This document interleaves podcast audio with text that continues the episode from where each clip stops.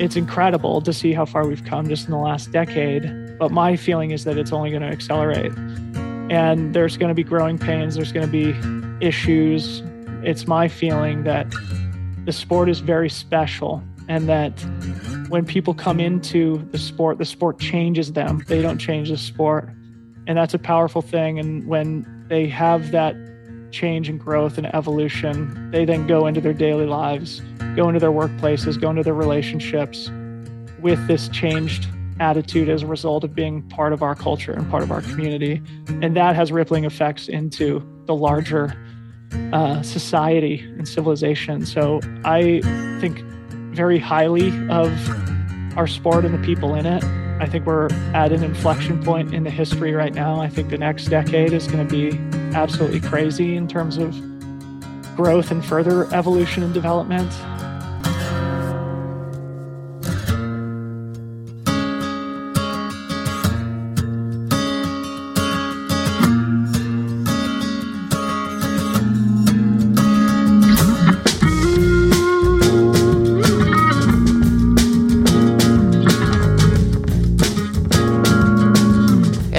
Happy New Year, everyone. That was Dylan Bowman. I'm your host, Mario Fraioli, and you are listening to the Morning Shakeout Podcast.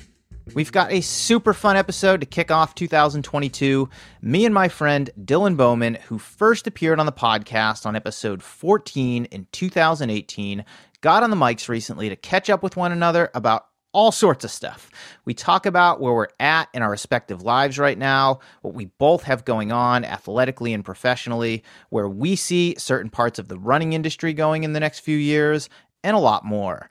For those of you who don't know, Dylan is one of the top ultra runners in the US, if not the world. Last year, he finished second at the Hardrock 100 endurance run, running under the previous course record time, and he's won or been on the podium at Transgrancanaria, TDS, Ultra Trail Mount Fuji, Tarawera, and other big races. He's also the founder of FreeTrail, a training and media platform dedicated to the life changing sport of trail and ultra running, which he is super passionate about, as you will pick up from in this conversation. And he also hosts the FreeTrail podcast. In fact, Dylan is going to share this same episode of the podcast to the FreeTrail feed very soon, and it will include a special 35 minute bonus segment where he talks about his next professional steps in terms of sponsorship and employment. So be sure to keep an ear open for that and check it out. Before we get into this one, I'd like to thank Tracksmith for supporting this episode of the podcast. When we commit to consistency in January, we're committing to the process and all the ups and downs that will inevitably follow. Let's face it, training through winter is really tough. The dark days, harsh weather, and fledgling motivation will test that commitment. The No Days Off campaign is Tracksmith's annual call for patience, persistence, and participation in running. It's not about running every day and never taking a day off, but rather a recognition that little and often beats grand acts of ruinous excess. Doing a little something every day with intention will help you better embrace the elements so you can continue training through the darkest days of winter and reap the benefits come spring. The No Days Off collection is designed to help you weather Mother Nature's worst and features staples for getting out the door in the most miserable of conditions. One of my favorite pieces is the Downeaster Half Zip. It's made out of merino wool, so it regulates heat really well in a variety of winter conditions. Plus, it's the nicest looking shirt that I own and looks great to wear out and about after the run.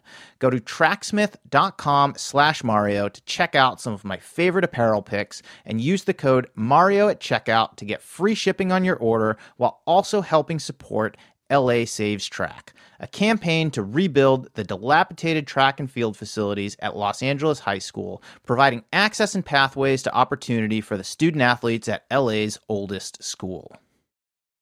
This episode is also brought to you by the Kaiser Permanente San Francisco Half Marathon, 10K, and 5K. With in person races coming back into the fold, your winter racing calendar is probably filling up super fast. A lot of us are looking to get back out on the roads and race with our local running community. I know that I sure am. Consider adding one of my favorite races to your lineup the Kaiser Permanente San Francisco Half Marathon 10K and 5K on February 6th, 2022. There's something here for everyone, and the folks at Kaiser Permanente are there to support you every step of the way. I've raced a half marathon here on multiple occasions, actually won the first edition of the 10K a few years ago, and I'd love for you to join me at one of this year's races. It's an amazing event that runs through Golden Gate Park and along the Pacific Ocean on the Great Highway. It's actually one of San Francisco's least hilliest races, and I just can't say enough good things about it. Register today at GetFit com slash race and use the code shakeout that's all caps when you check out before january 31st and save 10 bucks on your registration fee that's getfitkpsf.com slash race and use the code shakeout for $10 off your registration fee Okay, that's it for the intro and the ads. Please enjoy this uninterrupted conversation with me and my friend, Dylan Bowman.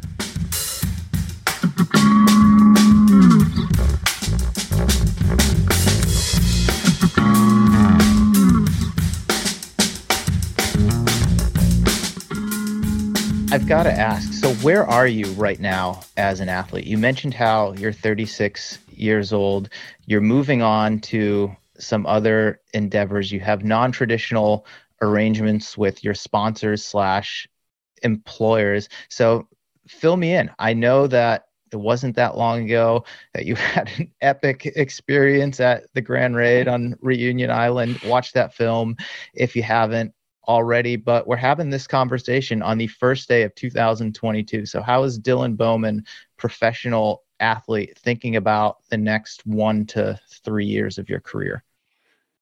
I would say, Mario, that again, when I was 24, 25, I just had this crazy obsession with just getting better as an athlete, about learning about trail running, about going through race results and reading blogs and listening to interviews about you know trail running with trail athletes learning how to train all those things. I now have in, the similar exact same obsession for what i'm doing on the media and entrepreneurship side. And so the I, I guess my deepest and purest motivation now is not necessarily to be the best athlete that I can be anymore. There was a time in my life when that was the case. I definitely still want mm-hmm. to do it, right? But I am completely obsessed with this other thing, you know? So and it feels like it's, I can't stop thinking about it, right? And this is how I felt about trail and ultra running when I was 24, 25. Now here I am 35, and it's like, I really feel like we're doing something cool here I can't stop thinking about it. I have a million different ideas and I want to push that as much as I can. And I do still have goals that I want to chase as an athlete. I still still do want to sort of push and my race at Hardrock earlier in the summer gave me a really great feeling of just like, man, 35, I've been doing this a long time and I can still like have the best race in my career, you know? after so many ultras under my belt, I'm still I can still get better at this. And I, I so I still want to do that. And um, there's definitely athletic g- goals that I would still like to achieve, but it's going to have to be the second priority, right? Because this other thing is what I'm actually just deeply in love with and obsessed with right now. And of course, they're related, right? Because the media side of things is deeply connected to trail running and so I get that same satisfaction. I still have all my relationships. It's not like as i'm slowly kind of transition away from being just like a purely pro athlete, uh, it won't impact you know the people who I interact with and whatever because I'm staying in the same same industry. And so, and I'll continue to run ultras forever. I'm convinced. You know, like even after the days that I'm competing as like quote unquote pro.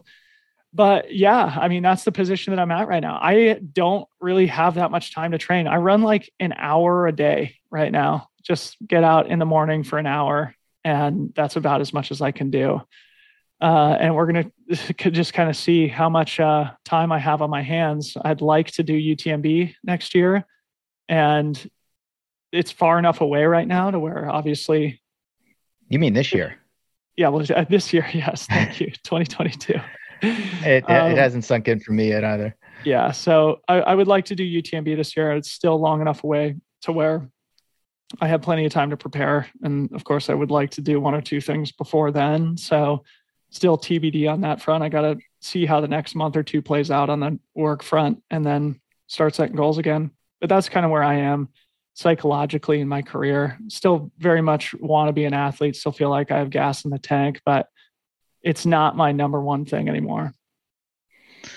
Do you think because it's not your number one thing anymore, it's still important to you as you just described, but you're pouring so much more of your mental energy, emotional energy, even some of your physical energy into these other pursuits that we talked about a little while ago that it almost takes some of the pressure off because I know you when you're out training for these races like you've got this switch that you can flip I mean, I don't want to say unlike anyone else I've ever met, but like very few people that I've ever met that when you're on and you're like, okay, I got eight weeks to this race, like you give it everything that you got for eight weeks. You're super dialed, you do what you need to do, and you show up ready to throw down. Mm-hmm. But then you can shut it off afterward. And yeah. now I think you're at a point of your career where you don't have anything to prove. You shut it off after UTMB and be like, all right, you know what? I'm going to kind of lay low for the rest of the year, maybe, and I'm just going to put more of my energy into this this other stuff. But do you think be, because of that, it might actually help you continue to perform at a very high level into your late 30s and maybe early 40s or however long you want to take it? Definitely. I think the days are over that I'm going to do six or seven ultras a year, right? Right. Yeah. I'm thinking now I'd like to do two to three that I'm like fairly serious about and just give them everything I can. And yeah, I think to your point, I have always been good about turning it on when I need to and turning it off when I need to. And I've never been somebody who's obsessive about metrics and stuff. So I'm not somebody who like is constantly looking at my training volume and thinking, oh, I'm being lazy.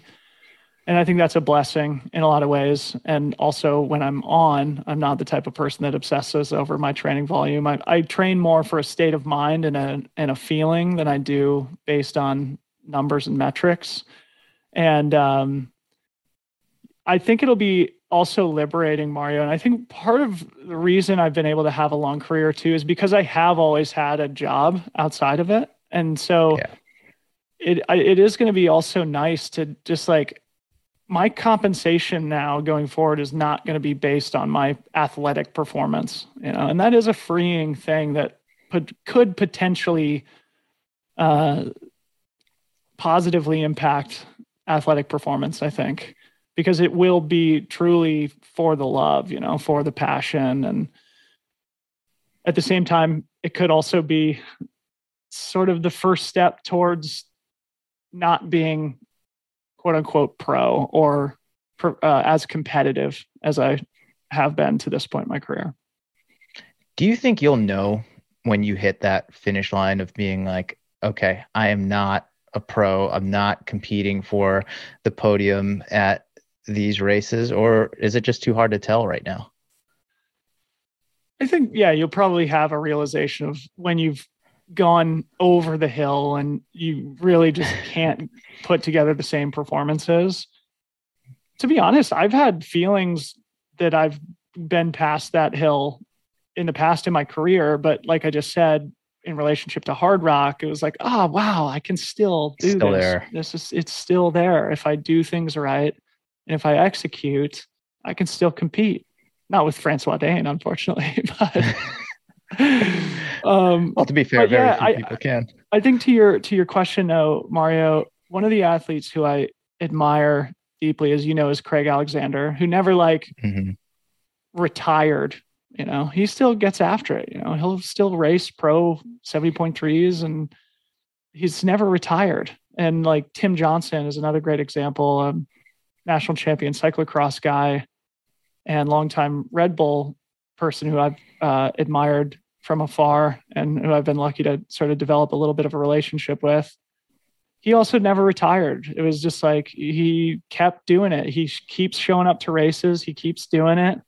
And I'm sure there's sort of a bit of a ego uh, transition or just kind of you have to probably it probably takes a little while to get used to not seeing yourself as a pro anymore but as long as you stay stay committed to the lifestyle and stay connected to the community that's why we do it in the first place. So it's like you get over that ego thing after some time and it ultimately is the same reward.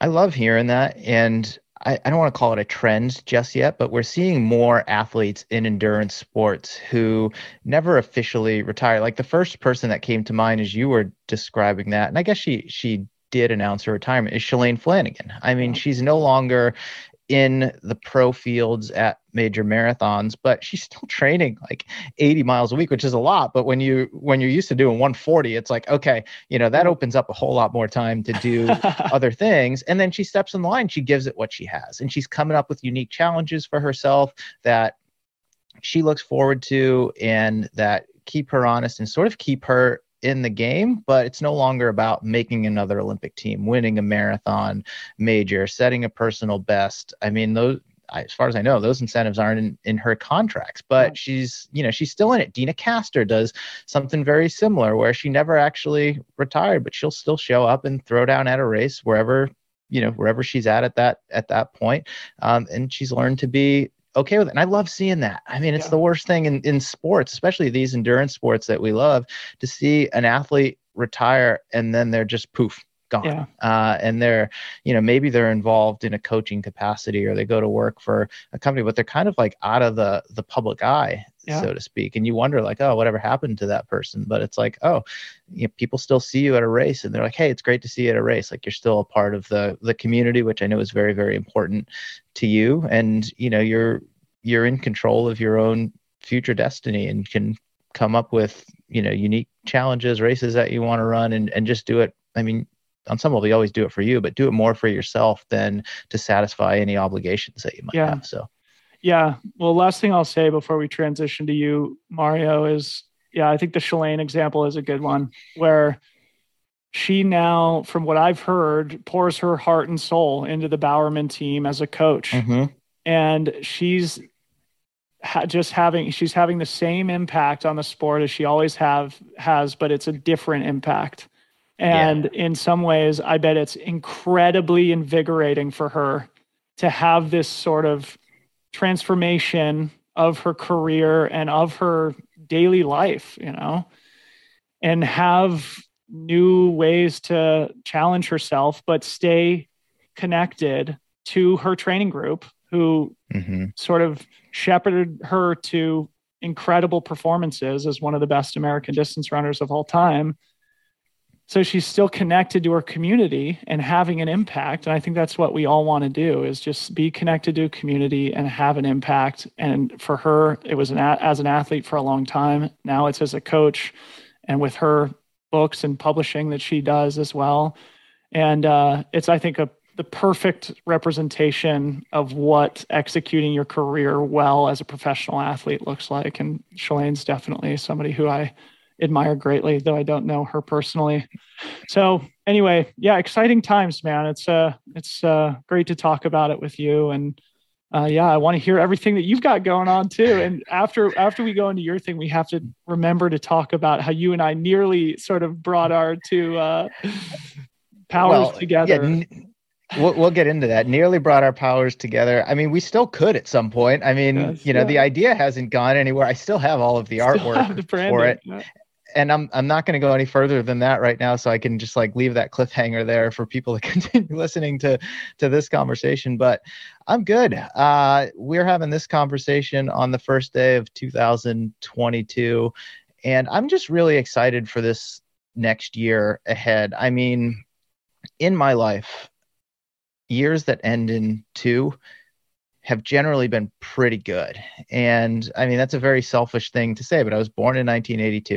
1992, I was 10 years old. It was the Barcelona Olympics, the dream team. I was super into basketball at that point of my life. I just remember it being a very like formative time for me and just really an exciting time for me as a as a young kid and and as a young athlete that really shaped you know the I mean honestly the next like 30 years almost um, in terms of what I wanted to do in sport, how excited I got about sport athletes that I admired, like all that sort of stuff. Then I go to 2002, and it was right in the middle of my collegiate career, and that was sort of an over the over the the hump type of year for me as as an athlete. I'd had a good first like year year and a half of college but in 2002 i really turned a corner as an athlete and qualified for the national cross country meet for the first time started putting up times that qualified me for nationals on the track and really showed me what was possible for me as an athlete and I, I continued to grow from there and then fast forward you know another 10 years to 2012 i was 30 I was at the Olympics in London as a coach. I had an athlete, Cesar Lizano from Costa Rica, who qualified for the games. I got to go be a part of it, and that is still to this day just one of like the the wildest, most memorable times you know of of my life. And now you know here we are in 2022. I'm turning 40 in a few months. I'm really excited to turn 40 uh, i i don't even have the words for why exactly. Maybe we can figure them out over the over the yeah. rest of this conversation. Um, but i'm just i'm really excited for 2022 i mean i'm i'm not much of a resolutions person but i do like having you know a fresh start of sorts or like a clean slate. And i'm looking ahead to this year just for myself personally. Um, in terms of things that i want to do athletically, things that I want to do, you know, professionally, and just you know, personally, I feel like I'm like coming into my own really for uh, I don't want to say like the the first time, but I just feel really solid about where I am in life. My wife Christine and I have a great relationship. We feel at home here in Marin County, and I mean for for all of those reasons, I'm just really excited for for this next year ahead, and I'm happy to talk about any and all of those things that I that I just mentioned to you. Um, but yeah, I'm just I'm just excited as as we start uh, 2022. And what a great feeling that is. And I feel the exact same way right now, Mario. Of like, I really do feel that I've sort of found my calling for the first time, and like, yeah, it's a good way to put it. what I was meant to do. So let's. Uh, I want to. I think we should talk about career stuff because I think we can learn a lot from one another. I'd love to sort of hear where you're at with the morning shakeout, but you're sort of uh, suggesting that you have some athletic goals as you're turning 40, maybe some other personal goals. Let's talk about those first before we go into the morning shakeout. Yeah, well, when I turn 40, I'll officially be a master's athlete. So, in that 40 plus age group. So, there are a lot of races, certainly nationally, uh, and I think internationally as well, but nationally where they're masters only. So, you're in the race with other folks who are around your age at 40 to 44 or 45 to 49 or, or, maybe it's 40 to 50 i think it just depends on on the event so i have a lot of friends who have already turned 40 and they also saw it as this sort of fresh starting line a clean slate of sorts where it's like hey i don't got to compete against the kids who are right out of college and they're like 21 22 years old or even mid 20s they have young fresh legs they're still you know developing kids are just getting faster and faster these days it's like okay i'm, I'm kind of like the, the playing field's been leveled a little mm-hmm. bit. And I don't know why that's exciting to me as, as an athlete, but it is. And it's exciting to me from the the standpoint of, oh, here I am at age 40 and I want to go back and race on the track. And I haven't done that in many years. I've done mile time trials and that sort of stuff, but I want to like put spikes back on, enter track meets, race 1500 meters, see if I can qualify for the Masters National Championship. There's a race that I've had my eye on for a few years, and it's the New Balance Boston Indoor Grand Prix, and it yes. takes place every year in about February. And I won't be 40 this February, so it's not on the table for this year. So this will have to be like 2023. Yeah. But where I'm from, grew up in Massachusetts. I've raced on the Reggie Lewis indoor track since high school they have a master's mile every year yeah. indoors and it's super competitive. Um, and I've been I've been keeping an eye on it for several years. And I, I told myself like two years ago, I'm like, I want to race at the New Balance Boston Indoor Grand Prix in the Masters Mile. Have my dad in the stands to watch the race. Friends who I grew up with, ran with in high school and college, be there as well. And it almost feels like this, you know, full circle, you know, type of type of moment. I'm like, I want to be like in that race. And now like the possibilities there because I'm going to be 40 like in in you know a few months, but I'll be able to potentially do that in 2023. So it's like I'm motivated. I got to get fit, like so that I can get invited to be like in that race. Um, the last few years in cross country, which is near and dear to me, I grew up running cross country in high school and college. The the masters divisions have just been getting like more and more competitive, and there are people who I competed with in high school and college who are already there and having an impact. And, and maybe there's part of me that like kind of wants to go back and rekindle some old rivalries. Um, Nate Jenkins, former podcast guest on the Morning Shakeout, was my collegiate rival. Mm. And I mean, after talking to him last year for my my podcast, we kind of hinted at. It. I was like, man, the last cross country ra- races that we ran together, um, you got me at the regional by like two seconds. I got you at nationals. Like, let's show up to like the USATF yeah. Masters Cross Country Keep Championships. The rivalry going. Yeah, when we're in our 40s, and just and just like throw down for the fun of it. And and yeah. I think that's like a, a big part of it. Like running for me right now as I approach 40, having been in the sport on a number of different levels involved in many different disciplines for the past you know 25 years. It's never been more fun for me. Um, and i know there are a lot of athletes who get to to my age and they're fried on it. And you know they've moved up in distance and it's like i don't want to move up in distance anymore. I think that's part of why i'm, I'm going back. But it's just it's really fun for me. And i'm, I'm sort of just excited to see what's possible for myself at mm-hmm. the age of 40 and like the type of running that that i do like my background in cross country track road racing um, you know, unlike ultras in a lot of ways, is very like, you know, sort of like time based. Like, you know what you ran for the mile in high school, you know what you ran for 1500 meters in college or, or 5000. And I mean, I don't, I don't have delusions that like I'm going to go and run personal best at some of these distances, but I think that's kind of what's exciting about it is like, oh, I'm starting fresh again. Like, I, like a lot of my friends who are already masters runners say, oh, you're, you, you like rewrite your, your record books PR, like after you yeah. turn 40 like you have over 40 like prs and and i mean i guess you could do that at any age but you know at 40 it feels like okay this is like this is like kind of the time to do it i'm excited to and i'm excited to just see what's possible at this age. Like i you know talk about personal challenges.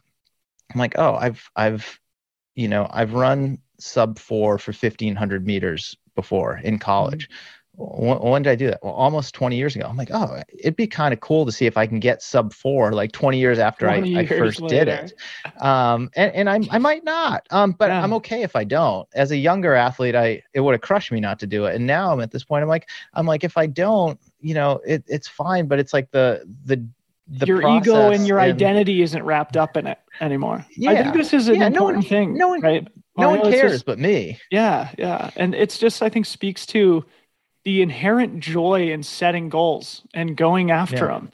And that's not something that needs to ever end in life. And I think there's a lot of people who have raced at a high level, like you and me, who once the best days are behind them, they just stop setting those types of goals anymore and stop really like yeah. challenging themselves and pushing themselves. And there is this inherent joy in that grind and that challenge and that constant constantly being stressed, stretched.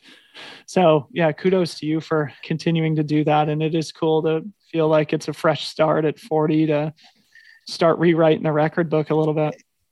Yeah, and I, I think the thing for me is the last several years, like I've mostly done marathons and halves. And you know from 2014 to 2017 i focused mostly on ultras and that was fun. I love doing that stuff. I learned a lot and i challenged myself in different ways but i haven't been on the track with any seriousness since like early 2000s uh, i haven't raced cross country with any real seriousness since about that same amount of time. And i don't know why right now? Maybe it is just the fresh start of 40 in this new division and you know potential opportunities. Like i want to go back to that. Like i kind of want to go back to my roots and back to my beginnings with the knowledge and experience that i have now and see what's possible at the age of of 40 and it's yeah, it's exciting me. Um, you know, it keeps it fresh. And I mean, I think that's a challenge for a lot of people And you've been involved in sport for a long time. It's like, how do you keep it fresh? How do you keep it exciting? And, you know, for me, as I'm on the cusp of turning 40, like that's what's fresh and exciting for me. And uh, I'm just like,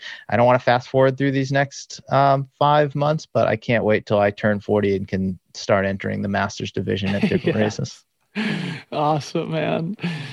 Well, maybe when you're 50, you can come do a 100 miler too. You still have that on your to do list, also. So I will get back to ultras at some point. I, I don't know when, uh, but I will get back to yeah, participating goals, in, yeah. in ultras. I'm not no wired that way. I mean, it's not my natural inclination to just keep going longer and keep going yeah. longer, but I, I will get back to that. I mean, I love the sport. I still coach a number of ultra athletes. I'm really interested in the, the training aspect of it. Um. But, you know, for myself right now, it's just not what lights my fire, but it will a few years from now. I mean, that's, again, how you keep it fresh and exciting. No doubt. So let's talk about the morning shakeout. In our text exchange prior to recording here, you said that you're doubling down what's happening on the business side for you and um, how do you sort of anticipate 2022 going on that front yeah so to rewind and just set the table first yeah. i have been working on the morning shakeout which started as an email newsletter since late 2015 the podcast came about two years later it was 2017 when i launched the podcast and it has occupied a significant amount of my working time over the last three years, in addition to coaching, which I also love. And on the coaching side of things, over the past few years, I've worked with anywhere from 20 to 30 athletes mm-hmm. more often than not, while I was also doing the morning shakeout newsletter and podcast. And as I head into 2022 here from a working standpoint, I still want to work on all of those things. And I love working on all of those things, but I just want to shift the ratios a little bit. So ah. I'm going to dial back the coaching roster a bit and cap that at 15 and not take on new athletes. And that will free up more time for me to pour that time, energy into the morning shakeout newsletter and podcast. And when I say pour more time into it, I think the first thing a lot of people think of, oh, are you going to have like another episode of the podcast come out or is the newsletter going to come out a couple more times? No, like that. I, I don't want to do that. I'm happy with like the cadence of things, but mm. um, to do what I do well requires time, energy, focus. And I feel like I've been, I've been learning that I've, myself.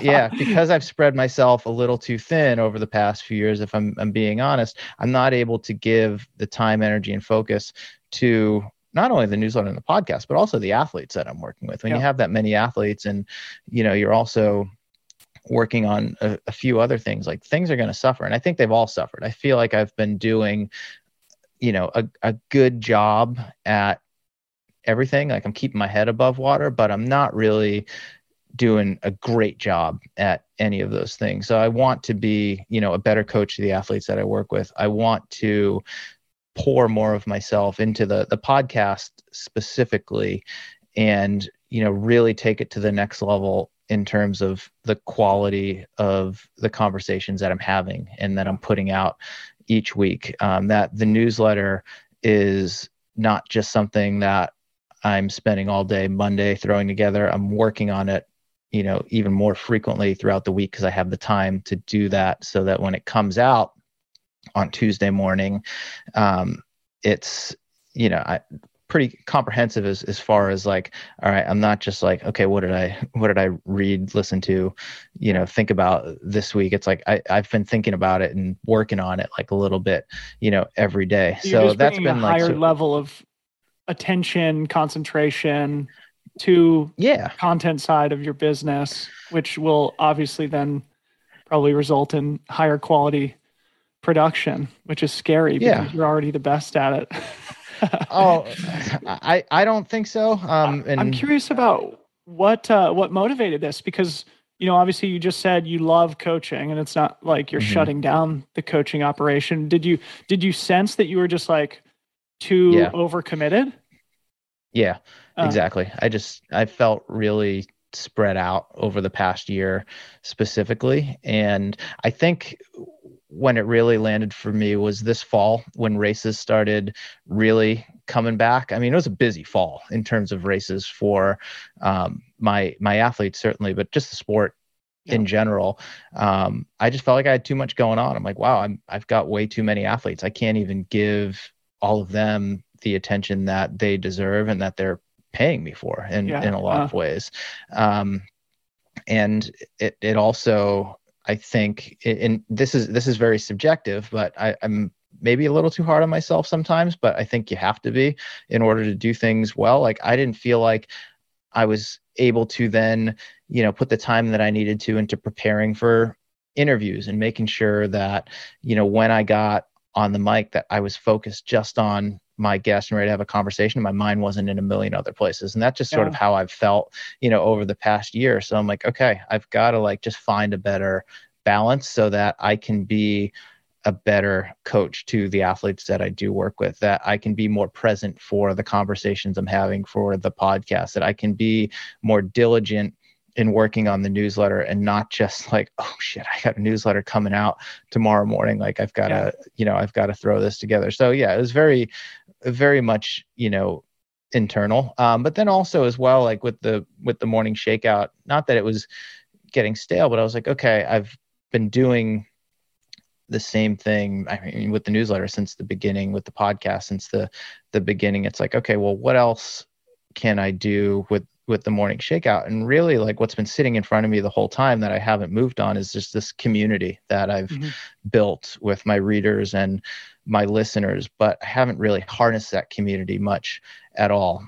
So with the help of a couple of members on my team we're going to just invest more of our resources into growing that community through Patreon and in some other places, hopefully at live events later this year, and just just having more you know interaction, being able to offer them you know a little bit more for their support, um, and some of that just ties into what I'm doing, like with coaching. I mean, that's a, a lot of the content that I put out. Some of the most popular aspects of it are coaching related whether uh, it's workout of the week or uh-huh. you know it's analyzing you know someone's training that sort of thing so just doing more of you know doing more of that and making it accessible and available to to the community so um, yeah. I felt I feel like that was a that was a lot to drop right there, but um, happy oh, it's, to pick it's great. So just to kind of summarize, and you can correct me if I'm wrong, the product with the morning shakeout isn't changing. The newsletter is still going to come out as normal on Tuesdays, along with the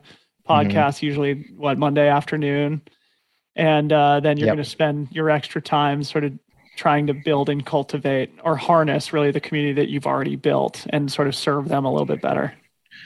Yeah, and and this evolution has already been happening. I mean, when I started the newsletter, it was uh, it had no business ambitions behind it at all. It yeah. was just a creative itch that I wanted to scratch. I was working at Competitor Magazine at the time.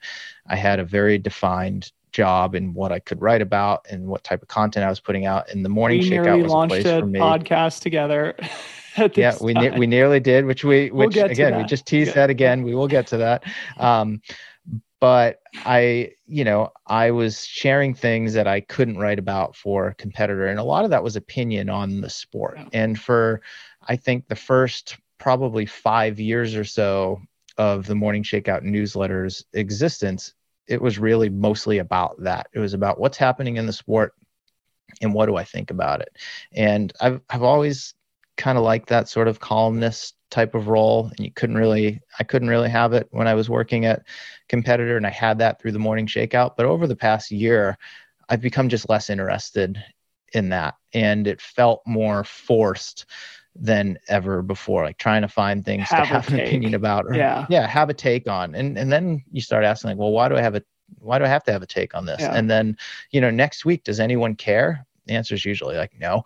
Um, but what was really fun for me to work on and what I was getting a lot of great response from in terms of what I was writing about, but also some of the conversations I was having with the podcast was like just showing people what was possible for themselves through running, whether as an athlete through something I shared from my own experience or coaching from a coaching standpoint or someone else's story, someone who's done something inspiring, whether it was in the sport for themselves, um, whether it was using running as a vehicle to bring awareness to something, whether it was using running to, you know, overcome something difficult in their life and help them land to a better place. Like I love like writing and sharing and talking about that sort of stuff. And I noticed it was like just starting to get more traction. Like people were more into that than you know whatever hot take I had that week. I, and I shouldn't say like a hot take. I think I have a pretty informed opinion on a lot of things happening in the sport, and you know maybe you, I'll you share. You were never unreasonable. You know, it wasn't as if you were Skip Bayless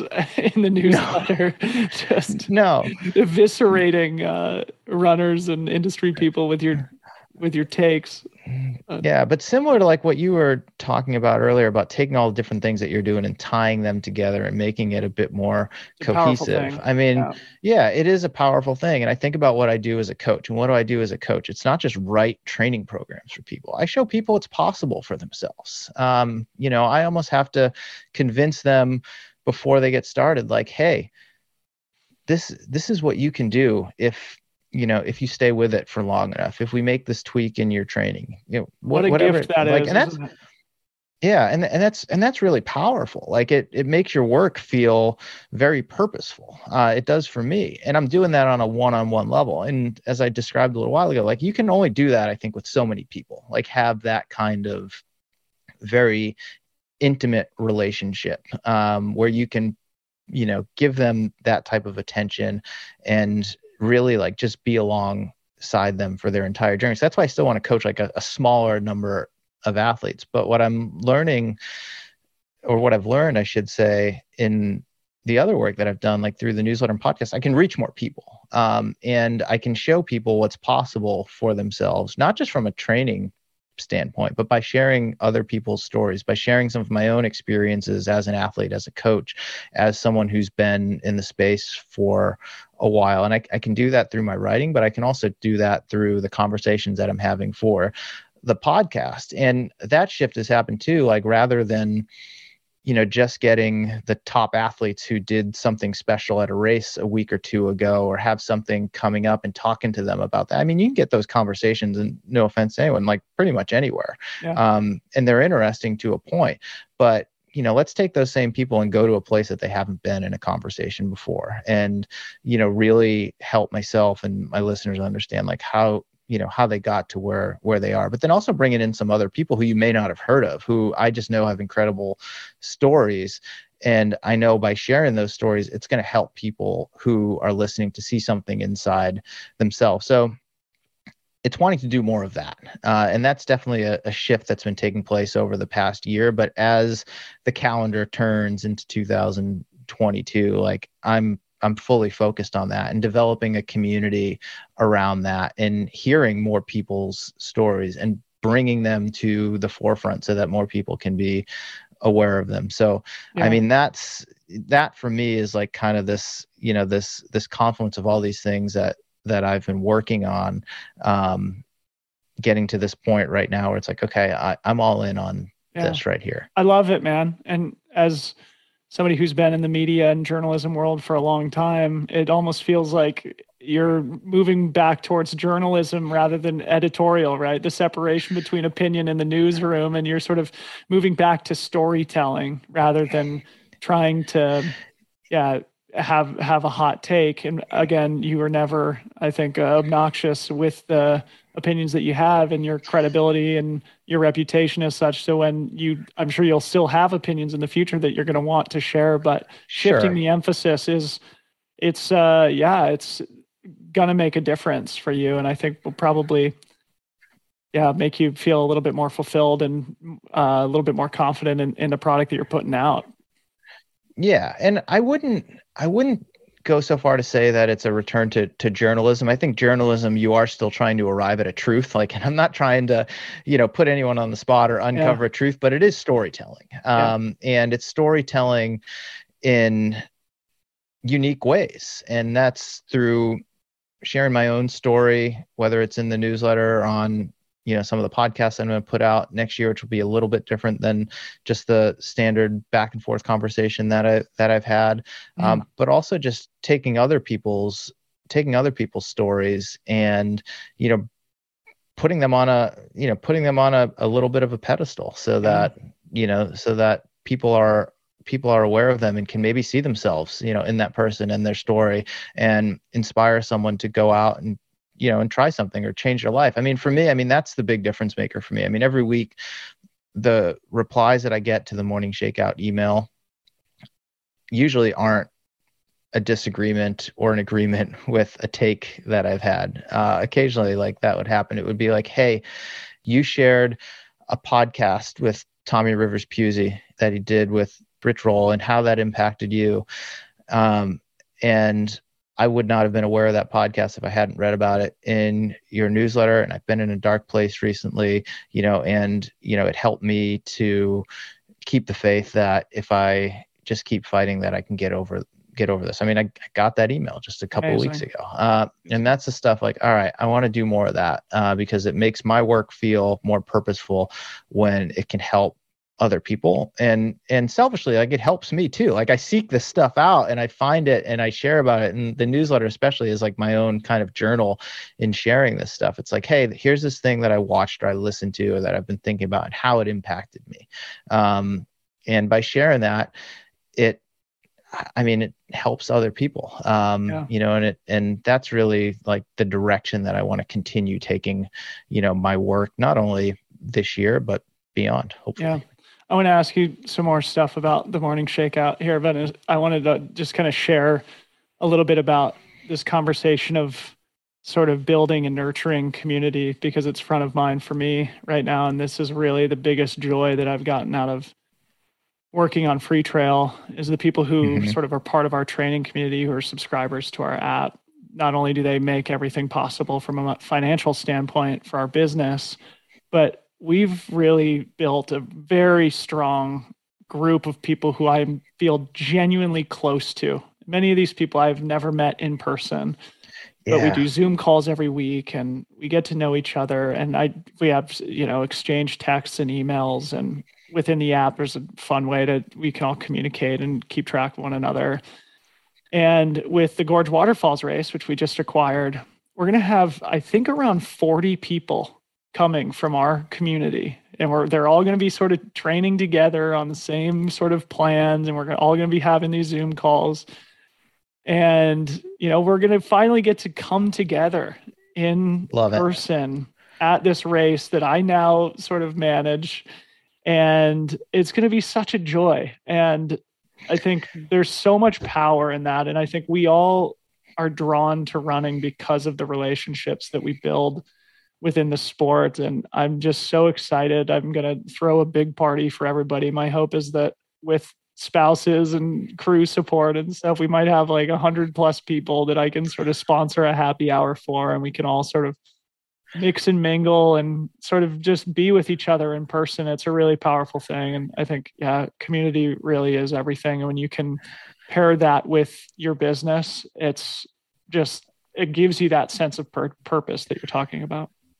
Oh, dude, I, I love hearing that. And I mean, that's a lot of what we're going to try to do at the morning shakeout in 2022 and beyond. And a lot of it will be through our Patreon community and it will be, I don't know, a race, but it'll be like, hey, let's do an eight week mile training program together. Yeah. We'll all be on more or less the same schedule, even if we're not in the same place. Like we feel connected in that way that, hey, on, you know, June 1st, we're all going to do a one mile time all trial. These other but people doing these silly Yeah, but we've been, but we've been doing it together for the last eight weeks in our own way and staying connected. And it's like, that's one way that we can do it. Um, I do want to do something where we pick an actual event and we train for it for a set amount of time and then like you're doing with the gorge race all meet there and actually like you know do it at our own pace but do it together and just have it be like this in-person experience and then the other part of that i went to boston marathon this past year and it was the only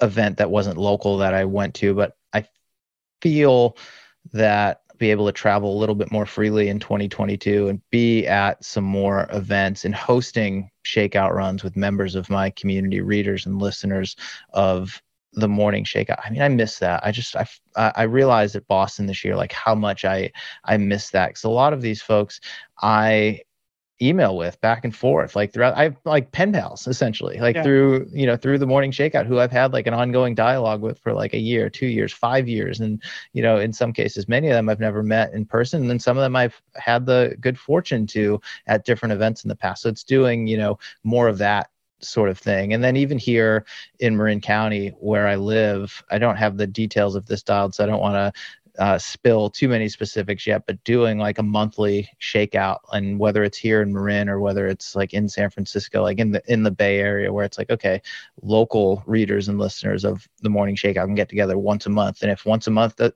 doesn't seem like enough, maybe we'll do it twice a month or weekly or something like that, and just yeah. you know continuing to build and grow the community like in those in those different ways. And those aren't things that I you know that I've tried in the past or put a lot of focus and energy and attention into, but uh, I'm hoping that just by you know redistributing where my time energy and attention is going that i'm able to do that yeah. you know here in this this next year and moving forward because it's so important um, yeah. the the community aspect of it is so important and it just makes it feel a lot more real. A lot of what we do is digital. I mean, you're listening to this podcast, you know, in in your car, like through your earbuds or wherever it wherever it happens to be. You know, you're interacting with your app, you're reading my email newsletter. But there's and that's great, and and we love you for that, and that's like and that's that's incredible. But there's no substitute for just the actual like in person engagement, and uh, I hope to do especially you know, more of that. Just of freaking COVID. Yeah. So. yeah, exactly. And just hope to do more of that moving forward. It's just yeah. so important for all of us.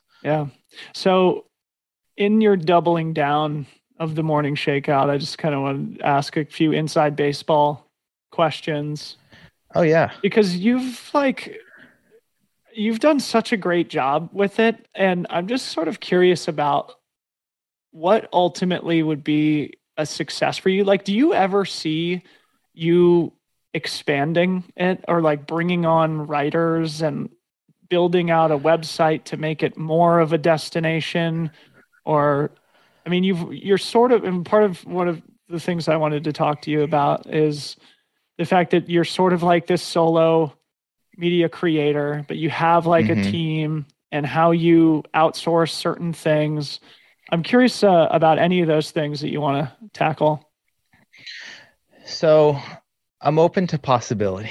Uh, I think that's the the blanket statement because there is a how can I put this? Um, it has mostly been me since the very beginning in terms of writing the newsletter and being the host of the podcast. I have a great team behind me Chris Douglas, who handles my sponsorship sales. John Summerford has edited every episode of the podcast since the very beginning.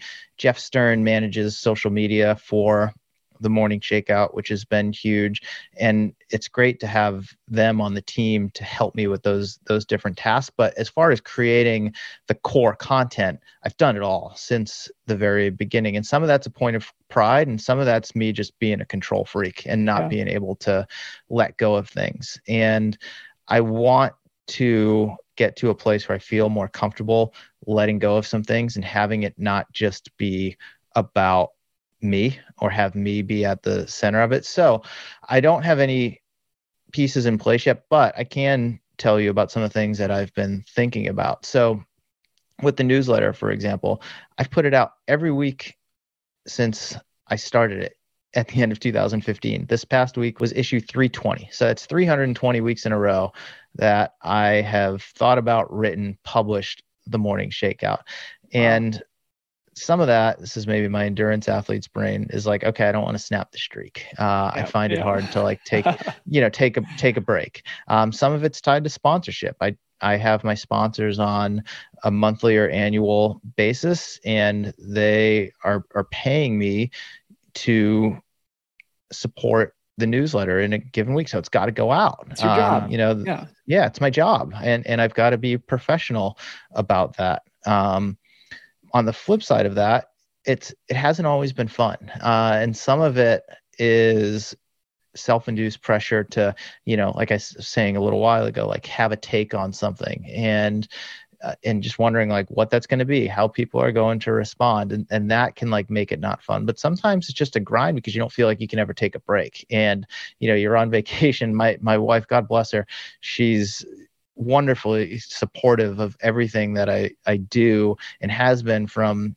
the very beginning. But I mean, she knows that I'm I'm kind of like uh, I'm I'm not really there on Mondays um, when I'm writing the newsletter and putting the podcast out that afternoon. I'm completely wrapped up in it. It'd be nice to not be so wrapped up in it uh, all the time. So one of the things I've thought about is like, hey, maybe once a month I'll have a guest writer write the shakeout, uh, and they would, you know, know weeks ahead of time that they're writing the shakeout that week. But i can give myself the week off from actually having to you know write the newsletter. But i'm also sharing a fresh perspective with my audience and also giving someone a platform who might not be so well known but has some interesting things to say or i think they're an interesting person to follow or they have a perspective that is different than my own. Um, and it's good for people to to hear that sort of thing. So that's one of the ideas that i'm i'm playing with uh, with the newsletter. And with the podcast i mean I love having these long form conversations and getting deep under the surface with people and finding out like, you know, what what makes them tick and pulling out some insights and inspiration that I that you know really like impact me on a on a personal level, but then I get to share with all of my listeners and and I know that it has a profound impact on them, but it's also, you know, competing against a bunch of other shows that are doing the same sort of thing and some of them with the you know same guests. So it's like okay thinking about the format of the show it's like okay i still want to have those conversations. They're impactful. Um, I, I enjoy doing them but you know how can i do things a little bit differently can i introduce some other voices into the mix here that are going to you know just make the morning shakeout a stronger brand but also like make it not just about you know me and my perspective and, and what I have to say. So uh, I'm not going to divulge much more than that right now, but I've I've got some uh, pieces in in place that you know I cool. hope to hope to kind of move to the front here soon. That's awesome, man. Do you ever feel a little lonely in the journey as a solo creator? I'm asking because of the fact that I'm a few years behind you right now, and I have. Yeah.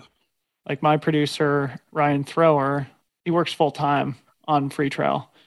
And granted, we're sort of trying to do something a little bit different. We do a lot of video stuff, and I'm assuming John, your producer, basically just edits the show, right? He's not like a full time employee of the Morning Shakeout. No. Right?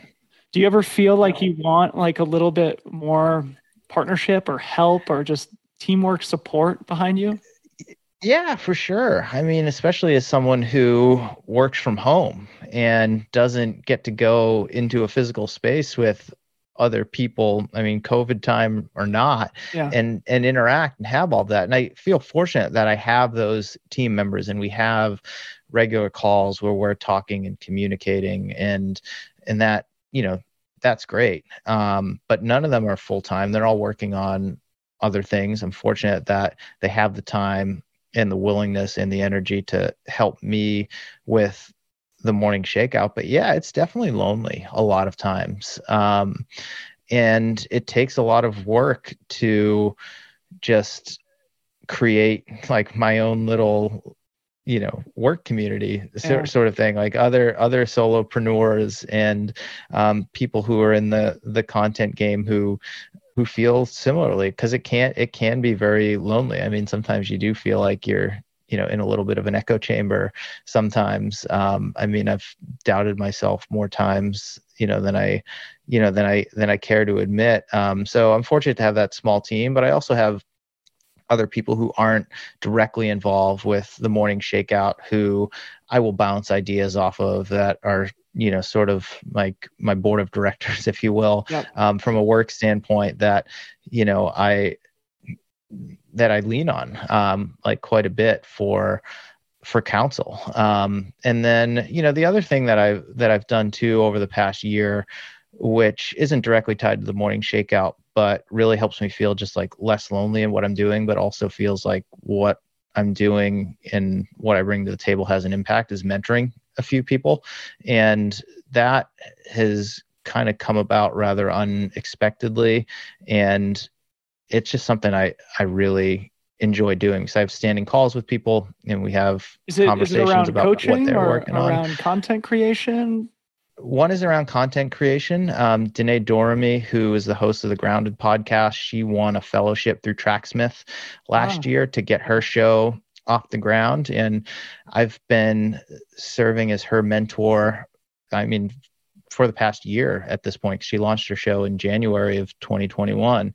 And we've gotten really close and we talk weekly and we talk about her show and what she needs to focus on and try and think about all that sort of stuff but we've just become like good friends you know? Uh and and she's like a, a little sister to me but it it feels like oh i'm like i have a part of her journey. Uh yeah. and i have a, a few others as well who it's more i want to call it like you know life coaching but it's just like you know kind of mentorship like young athletes who i don't coach but that you know can lean on me to ask questions and you know that you know that certainly helps. But i mean I'm, I'm fortunate to have good friends here too in marin where where we live. I mean a lot of them are mutual friends that you and i share and we get together for runs every week uh, and i get out of the house and that's huge. Um, you know i have to force myself to you know to get out of the house a lot of times. I still have a track group that i coach on wednesday nights and i see them in person. So that helps you know from a work standpoint just just feeling like less alone. But it takes it takes quite a bit of effort to you know make those things a reality i guess. Yeah. I think the mentorship thing is a really important thing to just reinforce not only to seek out mentors yourself but to be willing to pay that forward especially as you gain experience and success in your career. And one of the things that i just derive an immense amount of joy from is when sort of the younger athletes that are coming up in trail running now reach out to me for reach out yeah. guidance and advice on contract negotiation or calendar uh, organization and like race selection and man it just gives me so much joy to be able to sort of pass down my experience and knowledge to the next generation and similarly you know, I have so many people in my network who, as we've been building FreeTrail, have been so generous with their time and expertise as I sort of venture into this media industry where I have zero experience, but which gives me a ton of feeling of purpose and where I do feel like this is maybe what I was born to do. And having the good fortune to have people in my network who are ready, willing, and able to dispense uh, good advice to me when I do hit a log jam or I'm struggling with something. So, really important.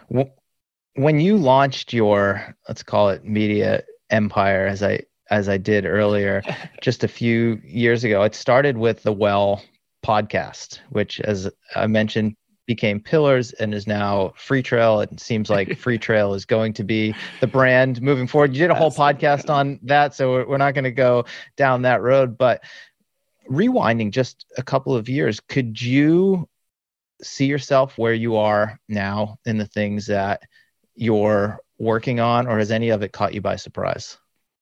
So again, this is a tease for us talking about the podcast that we nearly started together. But yeah, I have been a lifelong sports fanatic, the probably the world's biggest consumer of sports media content.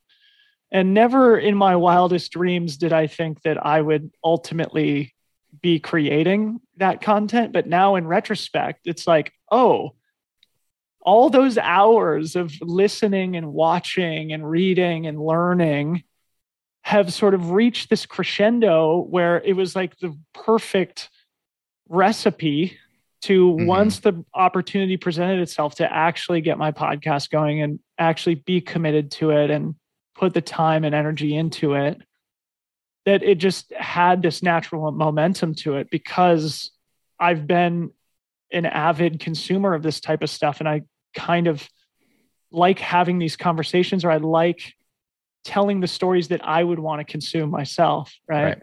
And that's why my show is focused in the way that it is mostly on the professional athletes because that's what I've always cared about the most. And that's the people who I've always felt the most inspired by across all different sporting disciplines. And I often say, and it's true, that to this day I still listen to sports talk radio nearly every day. It's now usually like kind of in podcast format. I'm not like listening to the terrestrial radio station in my truck or whatever, but as you know, Mario, I mean, I was listening to Bill Simmons back in like 2011 before podcasts were cool.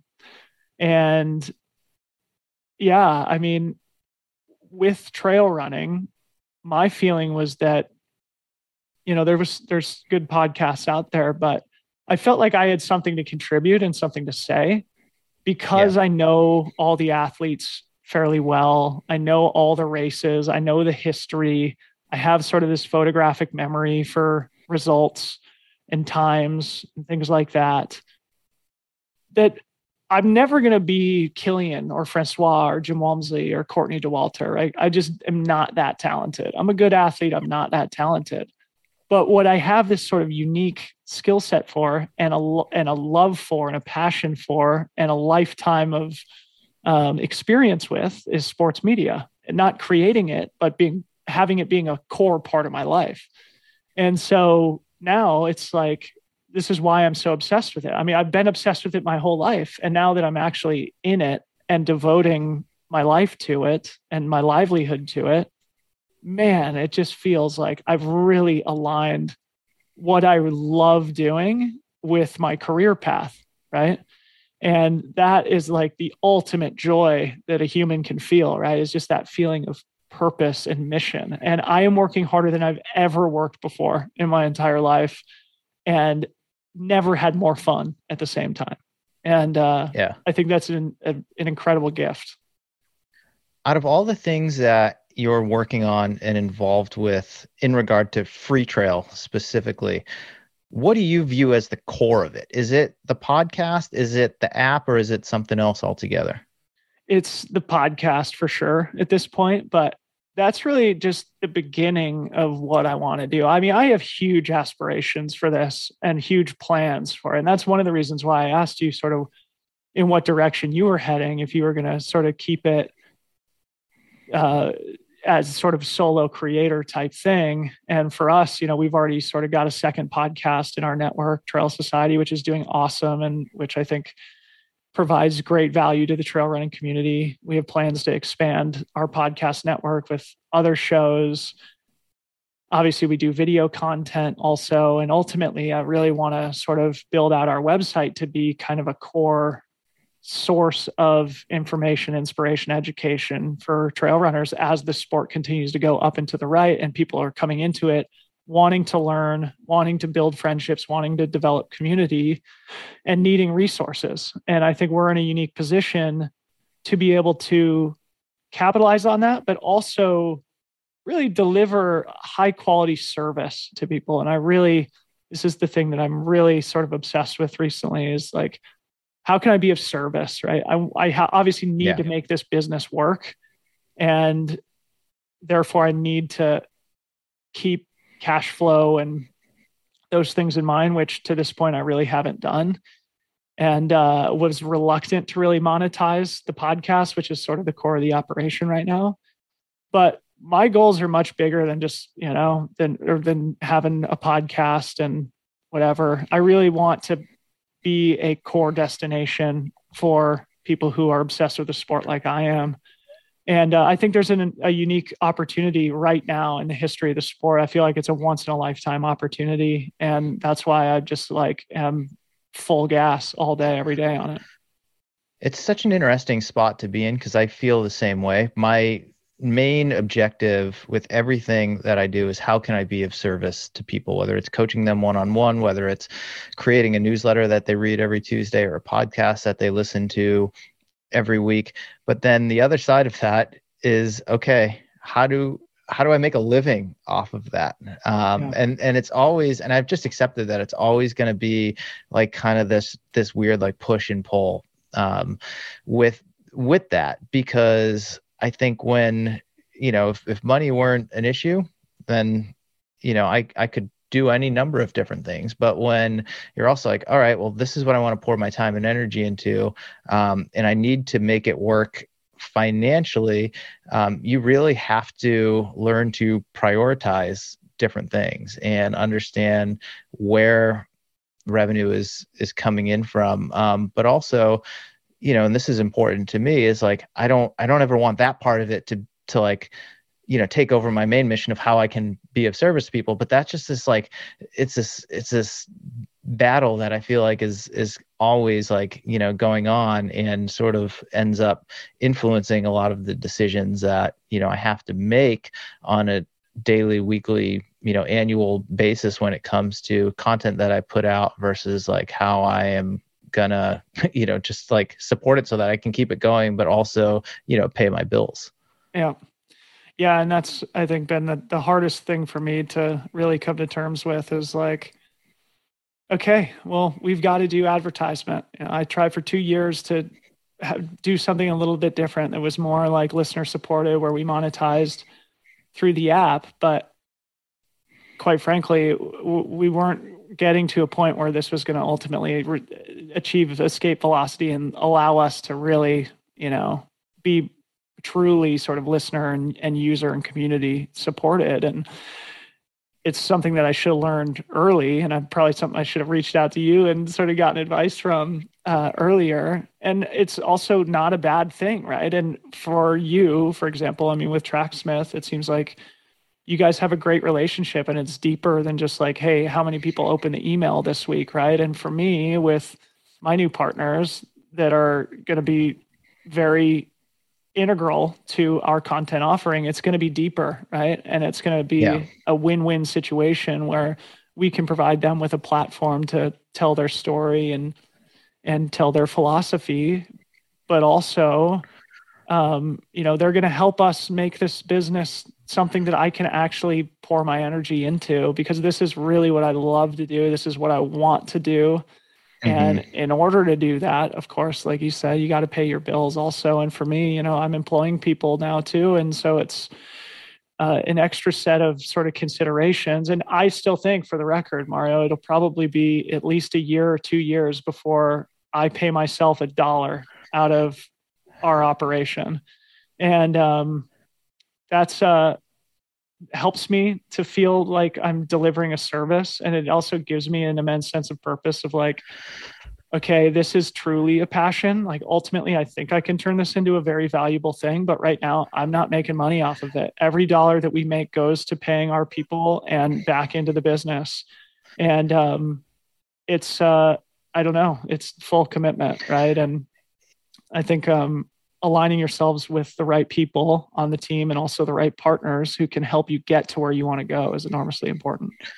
Yeah, you have to have that long term vision. I mean, one thing I haven't talked about, no one's ever really asked me about before is is just that. I mean, I started writing the morning shakeout in 2015. I started the podcast in 2017.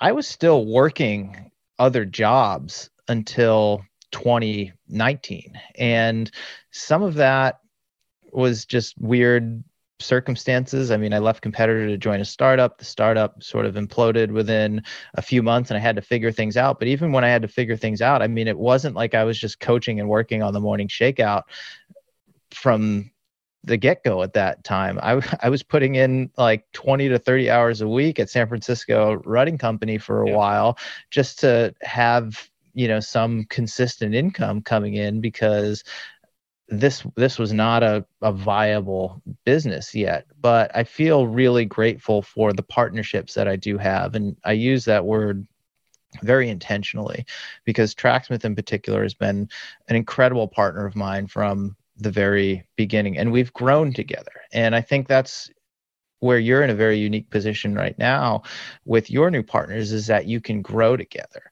And the other part of that is alignment. I won't partner with a brand. The Morning Shakeout won't partner with another brand that we don't align with in terms of our vision, who we want to speak to, and just the messaging that we're we're putting out. I mean, now with the podcast especially and even the newsletter, I mean, we have brands reaching out every month that want to sponsor what we're doing. And if I were just in this for the money, I could probably be making five times what I'm making right now. But we've been very intentional about the brands that we partner with and the way that we've structured those arrangements as far as these types of deals go is they're on an annual basis. I don't want to partner with a brand just for one issue of the newsletter or a month of yeah. the newsletter. I'm like, hey, let's commit to one another and, you know, really try and support each other for at least the next year. And I mean,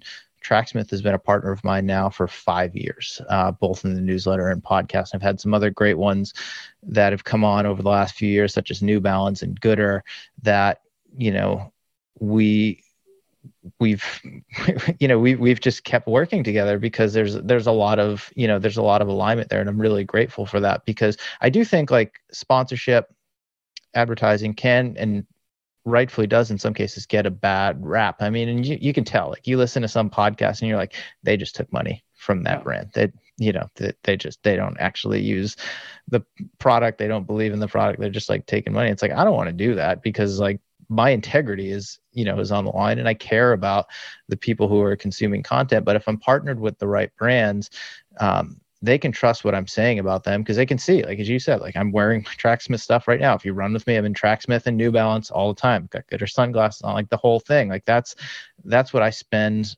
my money on um, as someone who is a consumer you know in the space. And i i want to be like true in that way. And it's also worked out because as we've grown together, like these brands have put more support behind what I'm doing, which allows me to do it um, and allows me to like not have to spread myself so thin. I mean, all that in recent years, at least the last year or two, has been my own doing, but allows me to like, you know, really put my time and energy into this. And it's been huge. I mean, and I think it's mutually beneficial because yeah. not only are they reaching new potential customers, it's like I, I, I like being able to tell my listeners and and my readers about like a you know new brand some of the cool things like that they're doing and tracksmith specifically. I mean some of the events that they're that they're putting on like this fellowship initiative that they had last year where they supported a whole bunch of um, new independent creators which is awesome. I mean they just started the tracksmith foundation which is going to help just make track and field more accessible to to more people. And that is not that is not a paid advertisement. That's stuff that i think is really cool and like i believe in and it's great that you know we can align in that way. I think that's just a you know a good example of how how those types of partnerships you know can work and you can grow together you know with a brand and really just help make the space overall a better place. Yeah yeah and the the alignment of the incentives too when it's a longer term relationship is just so much more powerful because then you actually do feel like you want to deliver on their support for you and it isn't mm-hmm. just a temporary transactional type relationship that it's a longer term mutual investment and that was so critical for me as i went out and sort of pitched my thing is like i wanted the podcast to be part of it because i felt like it offered a unique direct relationship to the core of the trail running community and I didn't. You're literally speaking to them. Yeah, and I the didn't want to like just like be selling mattress ads or whatever, right? Like it was like I want to be an athlete for you. I want to help you with your strategy and with your product and with your athletes, and also I want you to be the title sponsor of my podcast, and that gives me the feeling of like, okay, it aligns my work uh, with you know it's a it's a holistic partnership, right? And yeah, that way the person that's the title sponsor of my podcast is getting that relationship with the core trail running consumer but then also i don't have to sacrifice my integrity by you know selling ads just for to keep the lights on for the business right again it was like a, a huge uh, hard thing to really wedge into some of the bigger brands but i think we sort of ended up in the right place. But anyway, good good to sort of go inside baseball on this stuff with you. yeah, no, I, I I love doing that. Um, I've got to ask you, as someone who is just deeply involved and invested in trail and ultra running on a number of different levels, where do you see the sport of trail and ultra running from the professional level on down? Going over the next few years. I mean, we did a whole podcast for your show on the UTMB Ironman partnership. Um, they have announced even more races and partnerships since then. They brought Western States into the mix. So, you know, the events are definitely getting a lot more professionalized. I know there are more brands coming into the space. There's certainly more people who want to get out onto the trails but i i mean i'd love to just get your inside look on where you see all of this going in the next few years so as you can expect, I have a lot of opinions on this, and I'm actually in the process right now, Mario, of writing a manifesto on this subject. The working title is My Thesis on the Future of Trail Running, that I'm ultimately going to publish on our website and probably read aloud on my podcast. So I don't want to spoil too much of it. But what I will say is that I feel like we are at an inflection point, a line of demarcation in the history of the sport. And it's become my total obsession to help and be of service in this moment and also do something that gets me incredibly excited and inspired and have an influence on this next chapter of the sport and you know sort of help to push it forward but always remaining true to the to the values and to the spirit and what i will say is that you can see exactly where the sport's going. If you are a fan of outdoor or action sport and you know anything about the history of mountain biking, of rock climbing, of skiing and snowboarding on the professional level, we're heading in the exact same direction. That being, you know, more um, mass adoption of the sport, more um, sort of media and brand interaction with the sport we're definitely coming to a point where any brand that wants to be a real player in running in general has to have a very serious strategy specifically towards trail running. And that's an amazing thing, especially for someone like me who's been in the sport for a long time and who remembers back to a day when you know nobody was making a living off of it and there were hardly any brands that were uh, heavily committed to either athletes or to events or to even making high quality product. And right. now to see where the sport is, it's incredible to see how far we've come just in the last decade. But my feeling is that it's only going to accelerate. And there's going to be growing pains, there's going to be issues. Uh, but it's my feeling that the sport is very special and that when people come into the sport, the sport changes them. They don't change the sport. And that's a powerful thing. And when they have that change and growth and evolution, they then go into their daily lives, go into their workplaces, go into their relationships with this changed attitude as a result of being part of our culture and part of our community.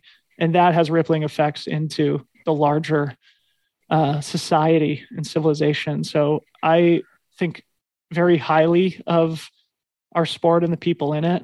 I think we're at an inflection point in the history right now. I think the next decade is going to be absolutely crazy in terms of growth and further evolution and development. And we intend, that being FreeTrail, intends to be leaders in that next generation. We really want to be of service and have an influence and have an impact on the next generation of the sport. So, again, I'm writing my manifesto about this right now, but um, I think it's pretty obvious uh, sort of where the sport is going, and it's up and to the right.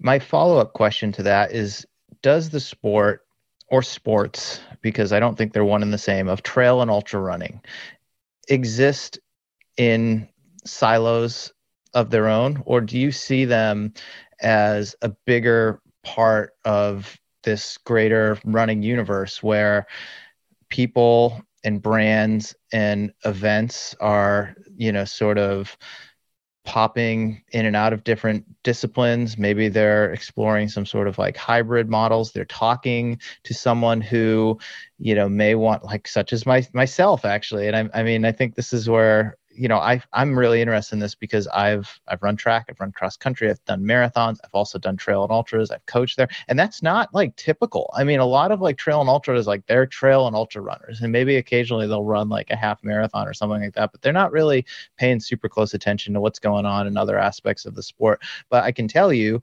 that there are a lot of people who are focused on the track and focused on marathons who like that's all that they're focused on, and yeah. they I mean, I was this person until I moved here to the Bay Area in 2014. Like I knew these things were there, but I had no interest in them from yeah. the standpoint of a fan of the sport or as a coach, and certainly not as a participant until like I met you and a bunch of the other people here in Marin County, and I just like threw myself into it. So I'm really curious to just kind of get your your take on that. My feeling is that there's always going to be some overlap, but that they are different personalities that come into trail running or come into mm-hmm. track and field and make it like a core part of their personal life, right? Yeah. Trail running, I think, is more, as I think we talked about in our podcast, uh, whatever, a few months ago, the Ironman UTMB podcast. Trail running, I see, is much more similar to surfing and skateboarding and mountain biking yeah. than I think it is to track and road running. And so I think there's going to be a fundamental difference in the people who come to trail running versus those who come to the track and road scene. But I think, and this again is sort of going into something I don't want to totally spoil in my manifesto, but that this advent of live streaming is going to totally change the game for us. And I feel that trail running has a competitive advantage over other endurance pursuits like an Ironman, like an obstacle course race, like a big city mm-hmm. marathon. All those things are cool in their own right. But when you watch the live stream of UTMB and you see the views, you see the landscapes, you see the personal challenge, in my opinion, it doesn't, nothing compares. Nothing compares to it. When you see these athletes pushing themselves to the absolute limit, when you see that you actually can walk up the hills, you know, you don't have to run every step of this 100 mile race. And when you get to tell the stories of the phenomenal human beings in the sport and the phenomenal champions that we have in the sport, I think we have a competitive advantage. And so, in this next generation, when people are choosing where they want to spend their dollars and where they want to spend their time when they are trying to select their personal challenge for the year, whether it's to do an Ironman or the New York City Marathon or the World's Toughest Mudder or whatever. I think as we get the race live streams and enhance the storytelling in trail running in particular, we will pick people off. It's going to be the easiest sell ever. And that's why I am so bullish on the sport right now is that we're finally getting to a place where we're sophisticated enough to have cool live stream operations. And really the key unlock for me on this front, Mario, was Pau Capell's Breaking 20 project when he ran mm-hmm. the UTMB course solo in the middle of the pandemic, August of, of 2020. He basically live streamed the whole thing on his own Instagram. He just did an Instagram live. And I watched hours of it. And I was just like, this is better than most of the content that you can find in any endurance sport and it's just an instagram live. And now with the advent of you know more serious live streaming at western states and utmb uh, i think that's going to accelerate the growth of the sport significantly. And um, in my opinion it's going to be our biggest sort of competitive advantage against i mean when when we're talking about the greater endurance ecosystem Mm-hmm. My last question for you in this area is, and maybe this is part of your manifesto, but how do you make the sport of trail running more accessible? Because on a on a very fundamental level not everyone lives near trails and has that kind of access. I mean you're fortunate to in portland. I'm very fortunate to here in marin county but there are a lot of people who would love to explore the trails but access is an issue and then also the other side of that watching you know an event like utmb it is super inspiring and you see these places that the sport can literally take you and and it's really really aspirational in that way but it also costs a lot of money. Like it's not cheap to be able to like fly over there as. Yeah, but neither a, is doing know, an Ironman. Neither no, is going to do the Boston Marathon. Yeah, but I wondered, like, does that limit the sport's potential for growth? Um, oh. I mean, because I, I think you see that with you see that with like with Ironman or or even like you know marathons, but I feel like this is I feel like it's more like Ironman than it is like marathons in in that way, and I just wonder if that if that factor alone like limits the sport's potential for growth. You mean the like the travel and the the fact that not a lot of people live close to a trailhead is that what you mean like both of those things like yeah. the accessibility to the actual trailhead but also like these different events that inspire people especially if you know someone lives in a place where they don't have trails out their backyard they've got to travel there and that that costs money like some people might see that and be like well, I, I just i can't do that i literally yeah. like can't afford to to go there yeah well i think for a lot of people, myself included, I mean, I do a lot of my running on the roads too, just to you know, train for trail races. So people in wherever, Des Moines, Iowa, who may not have mountains and big state parks with big trails close to them, they can still train where they are and have mm-hmm. these personal challenges and personal goals. It's not easy to train for mountain hundred milers from those places, but it's possible for sure. And I guess, yeah, trail accessibility is definitely, I think, going to be a hurdle that the sport has to confront. And it's actually something I've thought a lot about with FreeTrail too is like, how can we be politically engaged to lobby for the building and the maintenance of trails and open spaces and like how could we maybe go to some you know private landowners or to BLM or to other sort of stakeholders and pitch them of like this is the therapeutic use of this space here you know people could come yeah. here and interact with the landscape and deal with their emotional and psychological stuff out here and challenge themselves and I don't know. I think you could lobby in a in a uh, effective way. And so, yeah, there's definitely going to be hurdles to the growth, but nothing that's insurmountable, right? I think it, nothing that any other endurance sport has to deal with. It's like, okay, World's Toughest Mudder or Spartan and stuff is broadcasted on NBC a lot. It's like nobody's got a cargo net in their backyard practicing, you know, climbing a cargo net. It's the same challenge. You know, people train the way that they can in order to prepare for whatever their challenge is. And when they get there, they're going to be challenged. And, you know, it's all about sort of bringing yourself to that moment. And I think that there's nothing more inherently difficult about trail and ultra running than, than about doing the Boston Marathon.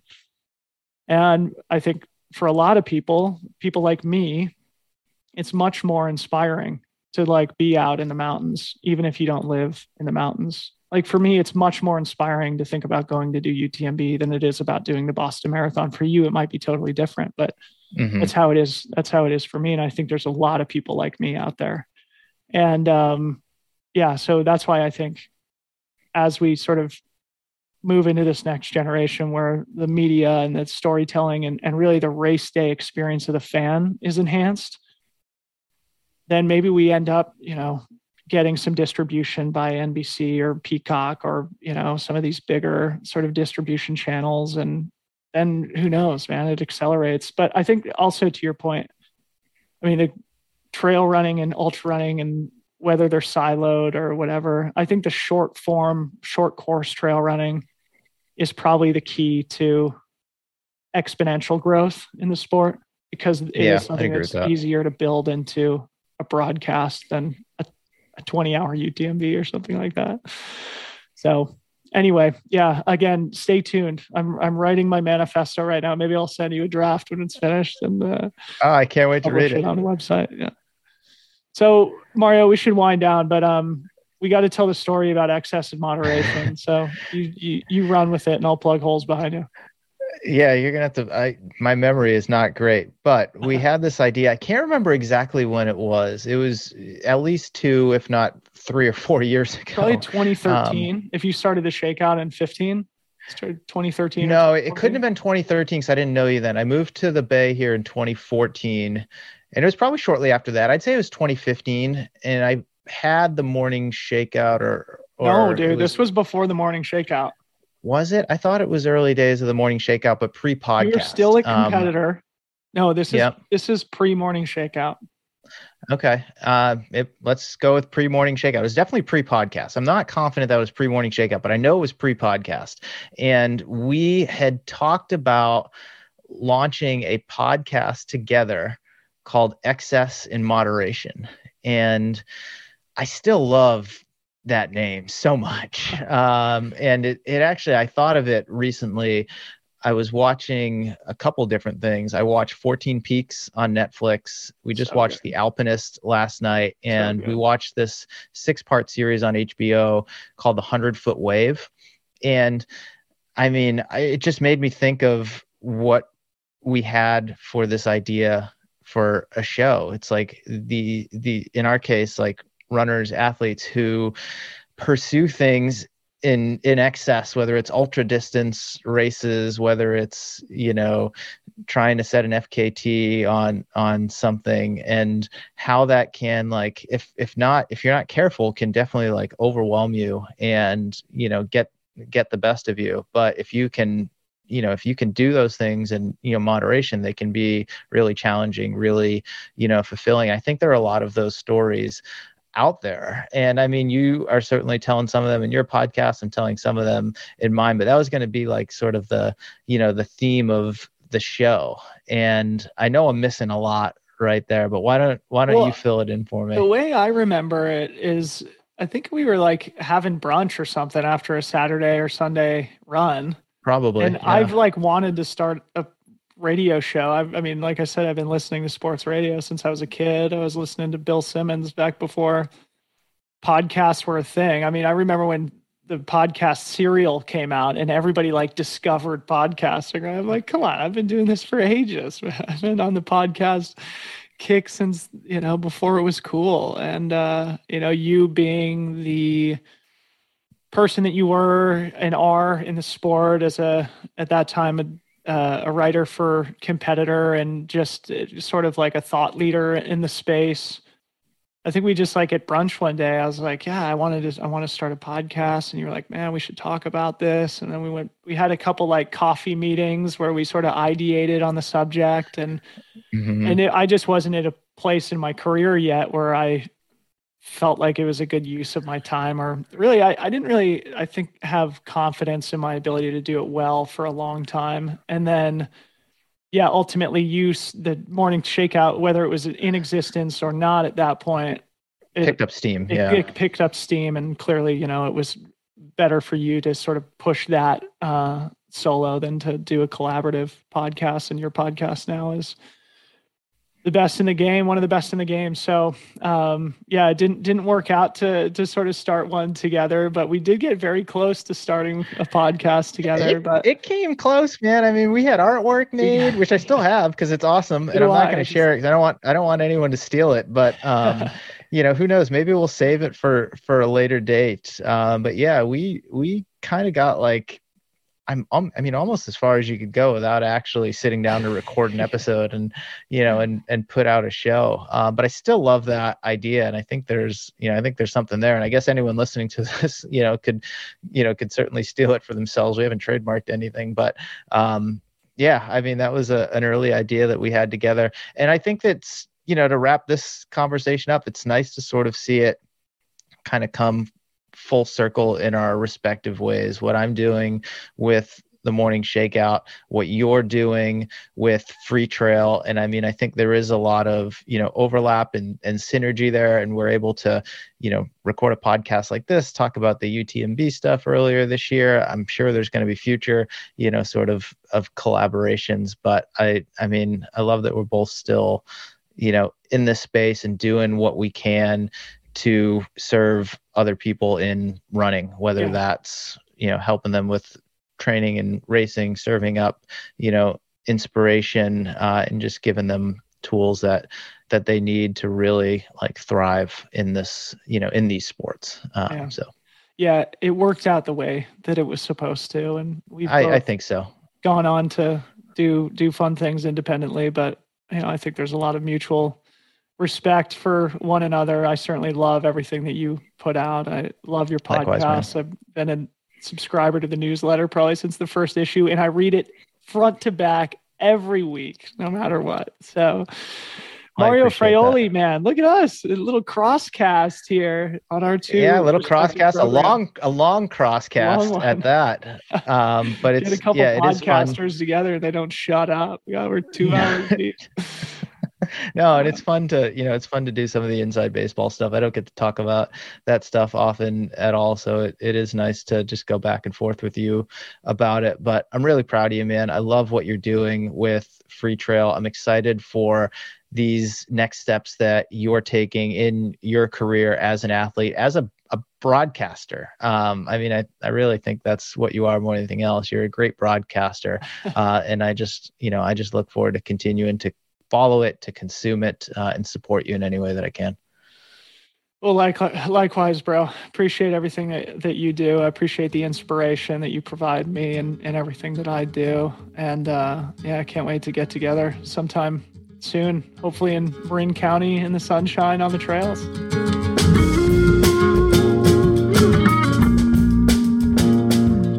All right. Thank you so much for listening in to the Morning Shakeout podcast. A big thank you to both Tracksmith and the Kaiser Permanente San Francisco Half Marathon 10K and 5K for sponsoring this episode of the show.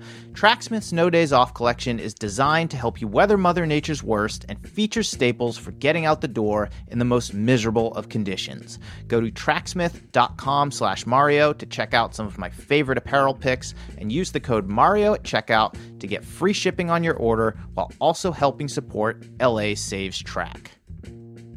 I'd love for you to join me at the Kaiser Permanente San Francisco Half Marathon 10K and 5K on February 6th 2022. This is one of my favorite races, and there's something here for everyone. Register today at getfitkpsf.com slash race and use the code SHAKEOUT, that's all caps, when you check out before January 31st to save 10 bucks on your registration fee. Before we wrap up, I'd like to give a shout out, as always, to my man John Summerford. He's my audio ninja for this show and makes every episode sound clear and amazing. Also, thank you to Chris Douglas for handling sponsorship sales and Jeffrey Stern for the editorial and social media assistance. I don't have a big team here at the Morning Shakeout, but these three guys have been crucial in helping keep this ship afloat. Finally, if you're digging this podcast, I encourage you to sign up for my newsletter. It's also called The Morning Shakeout at themorningshakeout.com slash subscribe for an annotated collection of things that I've been thinking about, reading, and listening to that you might enjoy getting in your inbox every Tuesday morning. Okay, that's it. I'm Mario Fraioli, and this has been another episode of the Morning Shakeout Podcast.